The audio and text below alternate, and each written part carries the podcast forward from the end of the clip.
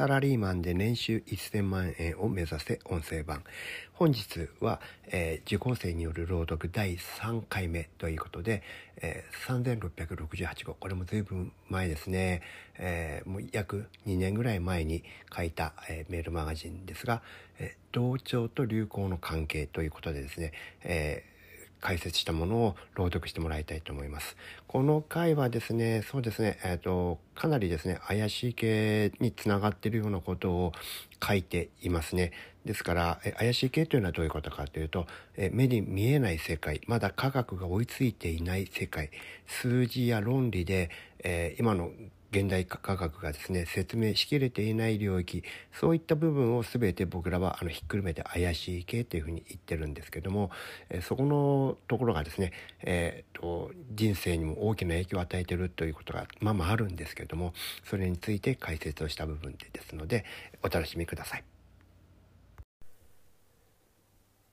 今回ご紹介するショーン先生のメルマガはショーン先生が得意とするいわゆる怪しい系の世界の重要なキーワードである同質結集に言及したものです。このメルマガには目標を持たない人間は目標を持っている人間の肥やしになってしまうという恐ろしい言葉が書かれています。毎日この言葉を意識するというのは重くしんどく感じるけれどもせめて1週間に1度くらいは身を引き締めるために思い出しておきたいものです。それでは聞いてください。第3668号。同調と流行の関係。人間には最初から自分以外のエネルギーと同調する力があります。分かりやすい例では似た者夫婦という表現がありますがあれは長年一緒に生活することでお互いが相手の出すエネルギーに同調し合って少しずつ角が取れるように同じようなエネルギーを出すように波動の調整が行われて似てしまうのです。同調するイコールその対象のエネルギーと自分のエネルギーが同じものに近づくということですから。私はこれを同質結集と言ってるんですが利言では種に交われば赤くなるなんて言いますよね。あれもエネルギーの同調を説いてるんです。それが理解できたらあなたは願望を叶えようと思ったら願望と同調すればいいのだということに気づくはずです。お金持ちになりたいならお金持ちが出しているエネルギー波動とあなたの出すとそれとが同調して同じ波形になったらあなたはつまりお金持ちになってるということなんですから。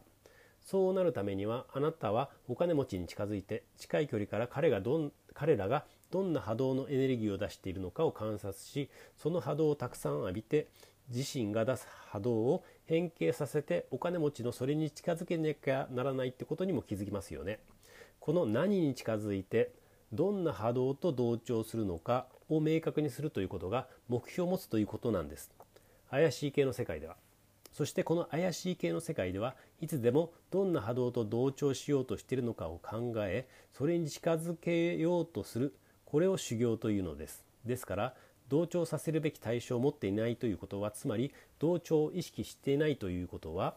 君は何も努力してないんだねということになるんです。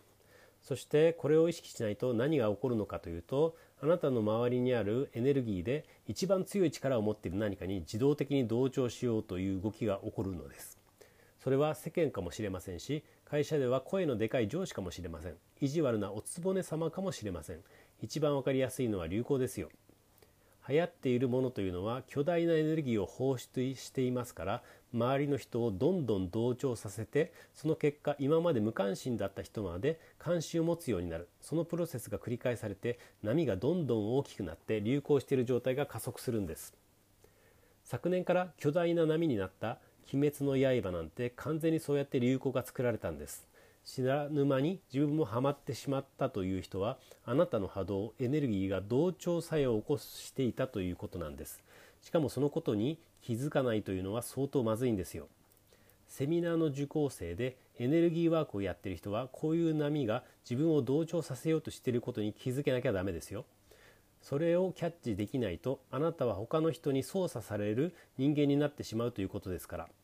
人に操られるように生きているというと人聞きが悪いのですが実態としては世間の人の80%ぐらいは自分以外の何かに操られて生きているんですよ。なぜならば80%ぐらいの人は自分がどんな存在と同調すべきなのかどうやったらその狙ってる対象と同調できるのかを考えて生きていないんですからつまり我々の言葉では修行をしていないわけでそんな人はそれを狙っている人に操られてしまうに決まってます。それを科学原理主義の世界では目標を持たない人間は目標を持っている人間の肥やしになってしまうと表現しています。解いていることは同じで科学の理屈の世界から説明したらこうなるよというだけの話です。そしてそれを意識して生きると自分が外部の強烈なエネルギーを発している存在と同調しようとしていることに気づくんです。私も去年「鬼滅の刃」という映画を見たのですがあの後に怒涛のエネルギーはエネルギーが私の足首を掴んで引きずり込もうとしているのを感じました。エネルギー的にそれに気づいたのでこの映画はこれからもまだまだヒットするし日本を熱狂の渦に巻き込むだろうなと予想できたんです。私はここでその波と同調しないということを選んだので私がこの波と同調することはなかったんですが世間という巨大な波が自分のエネルギーを変化させようとしている様は怪しい系で生きる人間として非常に参考にそして勉強になりました。だってこのエネルギーの感覚が自分のものになってそれを発自分が発動できたら外部世界により効率的に影響を与えられるということなんですから。本当は受講生とこういうディープな話をしたいんですよね。このテーマどこかでクラブハウスで話してみようと思います。